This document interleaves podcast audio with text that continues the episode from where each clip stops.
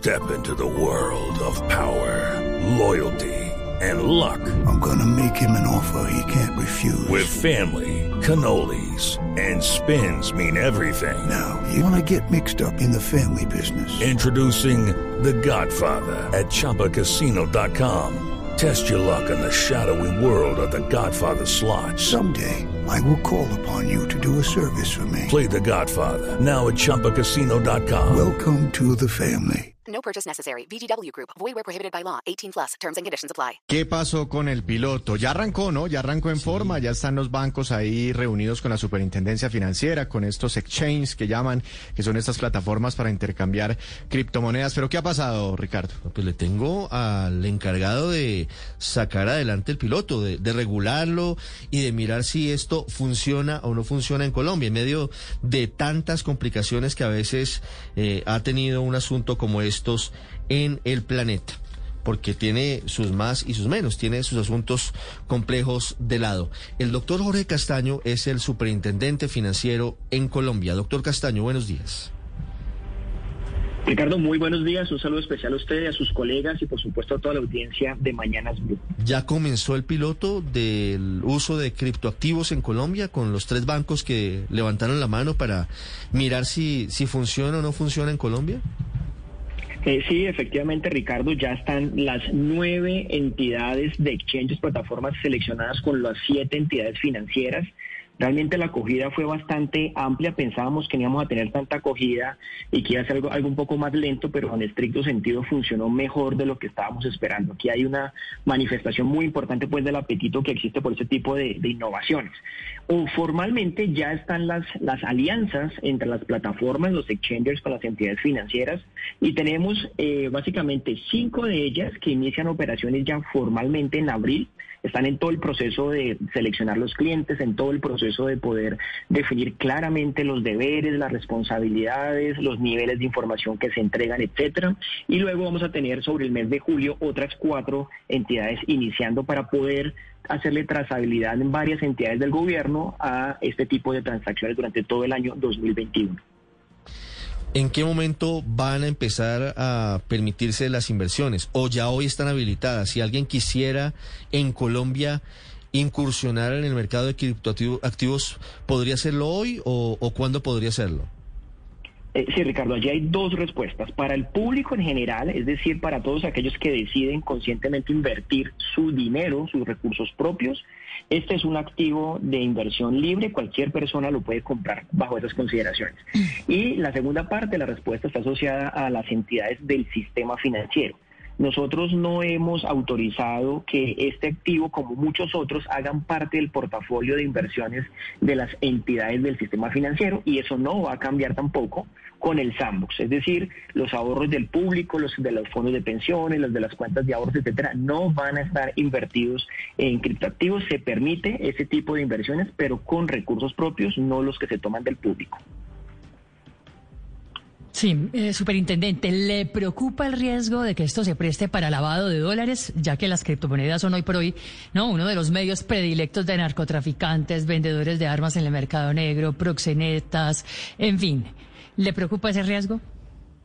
Totalmente, los dos riesgos más relevantes en todo este eh, prueba controlada son necesariamente ese, el de la prevención del lavado de activos. y Aquí estamos tomando las mejores precauciones para que tanto la plataforma como para que la entidad financiera pueda hacer seguimiento, una debida diligencia de los, de los clientes que hacen estas transacciones, la trazabilidad, etcétera. Nos acompañan en el piloto no solamente la unidad de inteligencia y análisis financiero del Ministerio de Hacienda, la UIAF, nos acompaña también la Fiscalía, nos acompaña el Banco Central, eh, otras entidades de supervisión para tratar de entender muy bien cómo le podemos hacer reporte seguimiento a estas transacciones y evitar, por supuesto, que el sistema financiero sea utilizado para el tema de lavado de activos. Y el otro riesgo muy importante que ustedes conocen también está asociado al tema operacional. Es decir, cuando nos movemos a un mundo de tanta virtualidad, donde no hay nada físico, etcétera, pues muchas de las seguridades de este tipo de activos dependen principalmente del inversionista, que no vaya a compartir sus códigos, que no caiga en un esquema de fraude, etcétera. Y esos son los dos temas sobre los cuales se hace mucho énfasis en términos de eh, las pruebas piloto. Sí, doctor Castaño, ¿por qué facilita el uso de criptoactivos ese tipo de transacciones? Porque eh, hay personas que dicen, fíjese, claro que existe el riesgo de que se utilice ese mecanismo, bitcoins u otras criptomonedas, para el pago de, actuaciones ilegales o por cometer delitos, pero otros dicen, fíjese, también los dólares se utilizan para lo mismo y los pesos también. ¿Por qué? Eh, se dice que se facilita a través de este tipo de transacciones con criptoactivos eh, eh, ese tipo de pagos. Eh, así es, en efecto, no es que tenga de alguna manera una condición específica que lo haga más o menos eh, potencialmente utilizable para ese tipo de, de elementos, pero sí hay unos eh, elementos esenciales de la naturaleza del, del activo que lo hacen facilitar esos elementos. Por ejemplo, la manera del el pseudoanonimato. No hay forma, se han venido haciendo avances, pero no hay forma de entender muy bien quién es el que está haciendo la transacción, conocer el origen de los recursos de esa transacción. Eh, las, los criptoactivos se están moviendo en diferentes jurisdicciones y no hay manera de hacerles esa trazabilidad. Son transacciones que difícilmente se pueden, eh, no están centralizadas, así que no hay reportes de información y todo queda muy centrado en la, o en la plataforma que se hacen los intercambios y por eso estamos probando este tipo de instrumentos. Entonces, eh, en estricto sentido, cuando hay virtualidad, cuando hay pseudoanonimato, cuando no hay centralización de la información, cuando no hay manera de que las autoridades puedan entender eh, eh, el origen de los recursos, pues se presta este activo o cualquier otro que comparta esas mismas condiciones para ser utilizado en tema de lavado de activos. Ese es un elemento, hemos visto cómo en diferentes agencias internacionales de seguridad, etcétera, pues este es un activo que se califica que por su naturaleza y características puede ser utilizado potencialmente en este tipo de operaciones. Y hemos visto dos o tres casos muy cercanos en donde se ha intervenido eh, un par de eh, organizaciones criminales que tratan de mover dinero o convertir eh, dinero en criptoactivos y poderlo movilizar en diferentes jurisdicciones. Es decir, está pasando también en la vida real. Superintendente, yo puedo comprar eh, a través de estos pilotos una criptomoneda solo eh, con fines de inversión, solo para inversión, o después puedo coger esa criptomoneda y pagar en comercios, no sé, pagar un restaurante, pagar un mueble o comprarme un carro en Tesla? La primera dimensión del cripto, del, sandbox está asociado a ese escenario en donde usted necesita comprar un criptoactivo y para eso necesita dinero, pesos colombianos que usted tiene una cuenta en el sistema financiero. Si usted tiene un criptoactivo eh, y ese criptoactivo lo vende y necesita recibir el valor de ese criptoactivo, es lo que nosotros llamamos cash in y cash out, convertir o eh, devolver e ese dinero eh, criptoactivo, lo debe hacer en una cuenta del sistema financiero. Si el banco, por alguna consideración en ese producto, puede ir desarrollando tecnologías, y es lo que estamos viendo en el piloto, como en algunos establecimientos de comercio se podría tener algún nivel de aceptación de ese tipo de instrumentos, se va a poder dar dentro del, dentro del piloto. Pero en la primera dimensión que se está dando es conocer el cliente, permitir la apertura del producto si es que ya no lo tiene abierto, poder entregar ese dinero a la plataforma de intercambio del criptoactivo para que esa plataforma convierta ese dinero en un eh, criptoactivo. O si teniendo un criptoactivo, lo vende y pueda recibir en la cuenta del sistema financiero los pesos. Las cuentas no van a tener criptoactivos, las cuentas van a tener en los bancos pesos y la billetera digital, que es donde se guarda el criptoactivo, pues es el que va a ser administrado a través de las plataformas de exchanges. Superintendente, pero teniendo en cuenta que esto es un tema muy polémico, es una realidad, pero también un tema polémico, pues que premios Nobel de Economía han mencionado que tiene algo de especulación, el mismo Bill Gates lo ha desaconsejado. Eh, ¿Está corriendo algún tipo de riesgo el Estado colombiano al permitir este tipo de transacciones en Colombia o está blindado el Estado al respecto? Eh, esa es una muy buena pregunta. Muchas gracias por, por el, eh, el comentario. En estricto sentido, al ser un activo libre, digamos, el, el, criptoactivo tiene la misma naturaleza que podría llegar a tener, permítame la comparación, el oro, los diamantes o un ladrillo, ¿sí? En el sentido en que eh, específicamente no hay una restricción eh, en términos de quiénes y cómo pueden invertirse, salvo para el sistema financiero. En Colombia existe por constitución una libertad económica y el primer responsable a la hora de tomar decisiones de inversión, cualquiera que sea el tipo de activo en el que vaya a invertir, pues es el titular de esa, de esa inversión. De ahí, pues que necesariamente que tengamos que entender, este es un criptoactivo como, como se menciona, extremadamente volátil, raya específicamente con la especulación y donde hacemos mucho énfasis en las autoridades diciendo, como autoridades diciéndole a los inversionistas, eh, tenga mucha precaución. Si usted decide tomar esa decisión de inversión, sea consciente no solamente de que puede perder su dinero, sino que no existe una jurisdicción ni en Colombia, ni en el mundo, ni una autoridad en Colombia, ni en el mundo, no hay un emisor, no hay quien sea, eh, eh, quien defina unos derechos, unas obligaciones en términos del comportamiento de ese, de ese eh, criptoactivo, y por lo tanto la responsabilidad y la suerte de lo que suceda con ese criptoactivo está en cabeza de cada uno de los inversionistas. Nuestro mensaje es, esto no es una inversión para todo el mundo, la gente no puede dejarse llevar por esos cantos de sirena en cuanto ve rentabilidades grandes, porque esto es un juego de suma cero. Cuando alguien gana en algún lado, en algún otro lado las personas, alguien está perdiendo. Y ya no es en Colombia, esto es a nivel mundial. Muchas de las plataformas, las billeteras, etcétera, ni siquiera tienen jurisdicción. ¿Esta inversión para quién sería aconsejable, por ejemplo? Eh, es muy difícil poder tener esa aproximación, digamos. ¿En, ¿En qué sentido? En que si usted es consciente de que usted puede llegar a perder el dinero y está dispuesto como inversionista a saber que eso puede pasar, poder, yo no concentraría las inversiones allí, yo no llevaría el ahorro del público allí, yo lo mantendría en ese eh, eh, ámbito de especulación. Puede que tenga suerte y pueda llegar a tener un rendimiento, puede que no, pero necesariamente hay que ser muy conscientes de que eso no lo explica ni un análisis técnico, ni un análisis fundamental, no hay variables que sean capaces de predecir hacia dónde se puede llegar a mover, etcétera.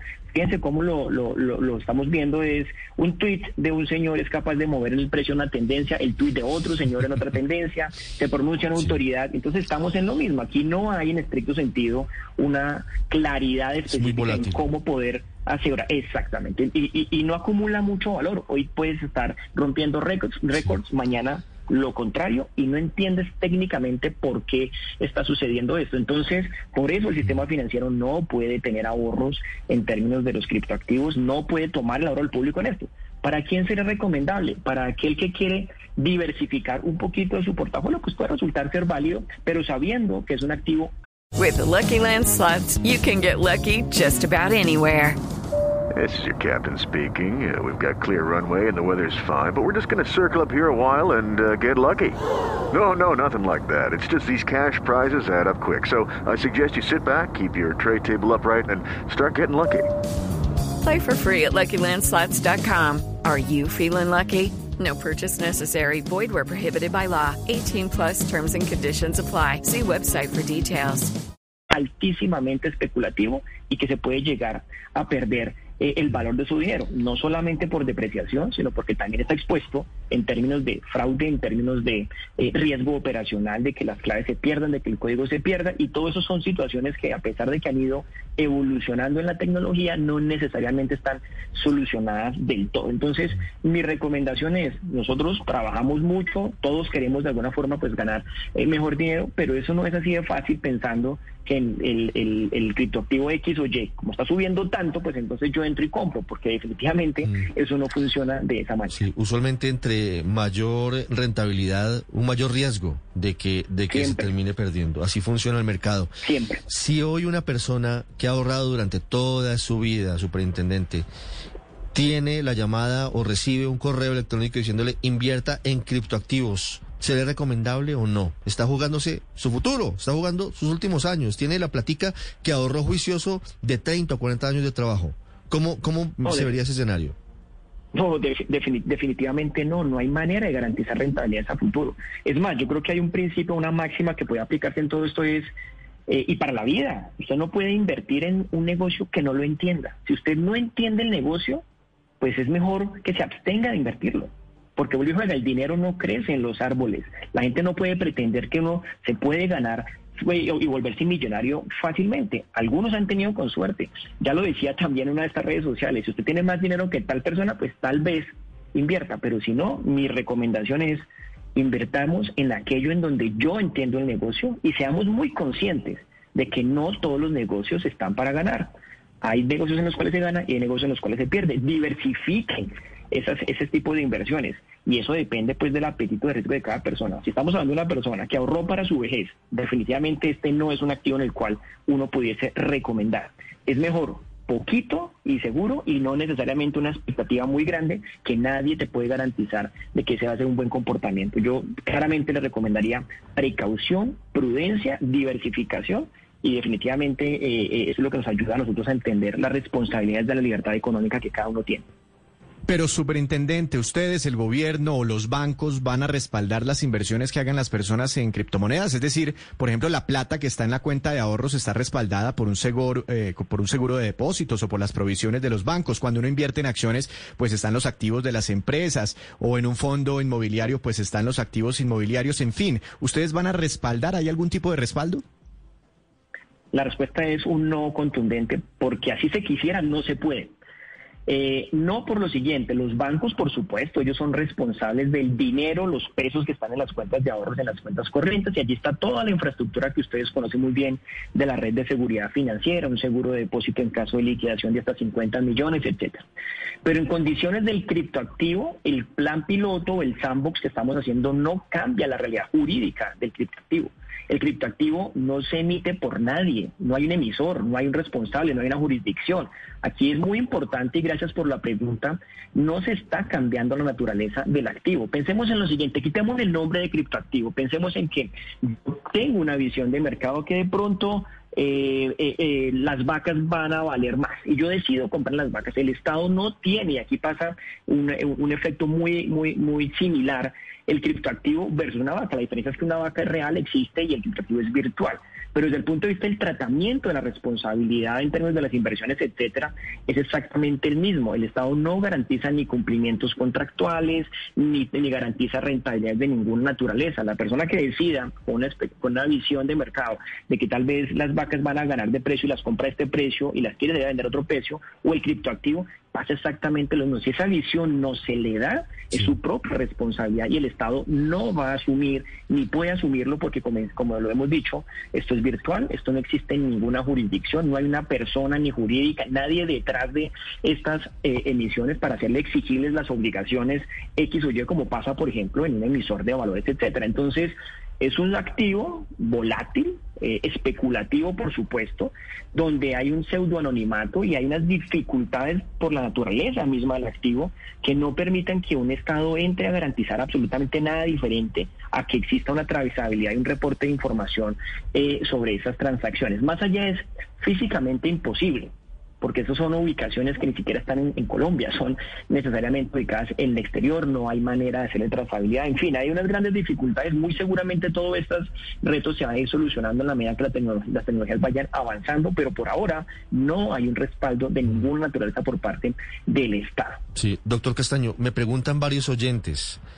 ¿Este piloto podría abrir la posibilidad de que en Colombia comencemos a hacer transacciones en criptomonedas? Es decir, que no sea solamente el peso, la moneda corriente, sino que quizás empecemos a hacer compras o ventas en bitcoins. Eh, este es un proceso que va dando paso a paso. Aquí lo que estamos haciendo es poner en contacto sistema financiero en el manejo de los pesos con una plataforma, un comercio, una página de internet que permite intercambio de criptoactivos. ¿Qué puede pasar? Detrás de los criptoactivos hay una tecnología muy importante que es el blockchain, que se está utilizando ya en muchas entidades del sistema financiero, que seguramente tendrá una gran potencia y un gran desarrollo. Difícilmente creo que pueda llegar a tener en el corto plazo la capacidad de servir como medio de pago, porque es muy ineficiente, es muy costoso, las transacciones son demoradas, no funciona como la gente cree que en el, en el día a día está funcionando. Puede servir de alguna forma como una expectativa de inversión con todos los riesgos y las responsabilidades que hemos mencionado, pero en términos de medios de pago sí todavía creo que eh, el mundo lo está viendo todavía muy, muy lejano y el, y el, y el sandbox no tiene en este momento esa... Eh, expectativa. Superintendente, una pregunta final y a propósito de inversiones de riesgo y a propósito también de que la Superintendencia Financiera es la encargada de proteger el ahorro del público, le quiero super preguntar por un tema que trae hoy al diario Portafolio en su primera página sobre el proyecto inmobiliario B de Bacatá, un proyecto en el que invirtió mucha gente con la ilusión de obtener pues un buen retorno, pero que según denuncia el diario Portafolio lleva ya paralizado cuatro años y va a seguir así por un tiempo más. ¿Qué pasó aquí, superintendente? ¿Estafaron también a la gente? ¿Cuántas personas cayeron en esto? ¿Si se dejaron embaucar? ¿Y qué está haciendo la superintendencia financiera al respecto? Sí, muy bien. Ese tema eh, funciona específicamente de la siguiente de la siguiente manera. Aquí hay una sociedad fiduciaria que, como todas las fiduciarias, se encargan en patrimonios autónomos de administrar lo que el fideicomitente le ordene. El fideicomitente es la persona que constituye ese vehículo específico. En el caso particular existen nueve o diez contratos específicos de la construcción de diferentes proyectos inmobiliarios, oficinas locales, apartamentos, parqueaderos, hoteles de corta instancia, hoteles de larga instancia, etcétera. Eh, y esa construcción depende del éxito en las ventas por supuesto, de eh, los derechos fiduciarios, como se llaman, y de las personas que invierten allí. Eh, específicamente, eh, el proyecto tiene dos fases. Una primera gran fase que ha ido avanzando muy bien en términos de entregarle a las personas los inmuebles que han adquirido su participación o en el parqueadero o en los apartamentos, etcétera. Sobre eso se ha ido avanzando de manera importante. ¿Qué sucedió? Sucedió que no lograron venderse todos los fondos, todos los derechos fiduciarios para completar la construcción de algunas partes de, eh, de los inmuebles. Aquí yo no quisiera hablar eh, ni más faltaba de una estafa un fraude de esta naturaleza, no, aquí es el desarrollo de un negocio de construcción que se recauda el dinero de esa venta de esos inmuebles a través de un negocio fiduciario con la complejidad de que el promotor de todo esto pues entró en insolvencia. Ustedes saben bien, la semana pasada la Superintendencia de Sociedades ordenó la liquidación de, del promotor, que es el que estaba organizando y desarrollando este tipo de activos. Aquí, ¿qué es lo que necesitamos de alguna manera? Es la persona que compró un FIDI, un derecho fiduciario como se conocen, pues tiene unos activos que están respaldando específicamente esa inversión. No es que no tengan nada, tienen allí, por supuesto, una participación a prorrata de su derecho fiduciario en, en el inmueble o en el apartamento o en el edificio o en los mismos hoteles. Pero han pasado varias cosas que los hoteles no han iniciado, los hoteles no tienen esa posibilidad. Llegó el COVID y agravó esta situación bastante complicada. Entonces creo que eh, es muy importante entender qué derechos se originan específicamente cuando yo invierto en un derecho fiduciario. Cuando yo invierto en un derecho fiduciario, básicamente lo que estoy es participando en la suerte que corra el activo. Si por el contrario hubiese pasado, que el activo se vuelve muy exitoso y la ocupación hotelera, por ejemplo, está en el 100%, pues allí yo tengo derecho a una rentabilidad, pero si las habitaciones o no se terminan o no se arriendan, pues también tengo esa, esa consideración. Allí tengo un derecho de participación en estricto sentido. Entonces, eh, las obras deben terminarse, deben eh, finalizarse, es lo que está haciendo la Superintendencia eh, de Sociedades, y allí las personas tendrán un derecho representativo de lo que invirtieron. Entonces, hay una contraprestación o de un bien o de una participación según, según corresponda. Yo no lo llamaría ni lo calificaría de estafa, sino lo calificaría desde un proceso inmobiliario que necesita terminar de vender unas unidades para poder tener la sostenibilidad y finalizar las obras y necesita de alguna manera también empezar a ser operativo. Los locales, pues si usted tenía la expectativa de que los locales se arrendaran y pudiese usted recibir un beneficio por esa renta, pues definitivamente esa rentabilidad no se le va a dar. Entonces... Step into the world of power, loyalty. and luck. I'm gonna make him an offer he can't refuse. With family, cannolis, and spins mean everything. Now, you wanna get mixed up in the family business. Introducing The Godfather at ChumbaCasino.com. Test your luck in the shadowy world of The Godfather slot. Someday, I will call upon you to do a service for me. Play The Godfather now at ChumbaCasino.com. Welcome to the family. No purchase necessary. VGW Group. Void where prohibited by law. 18 plus. Terms and conditions apply.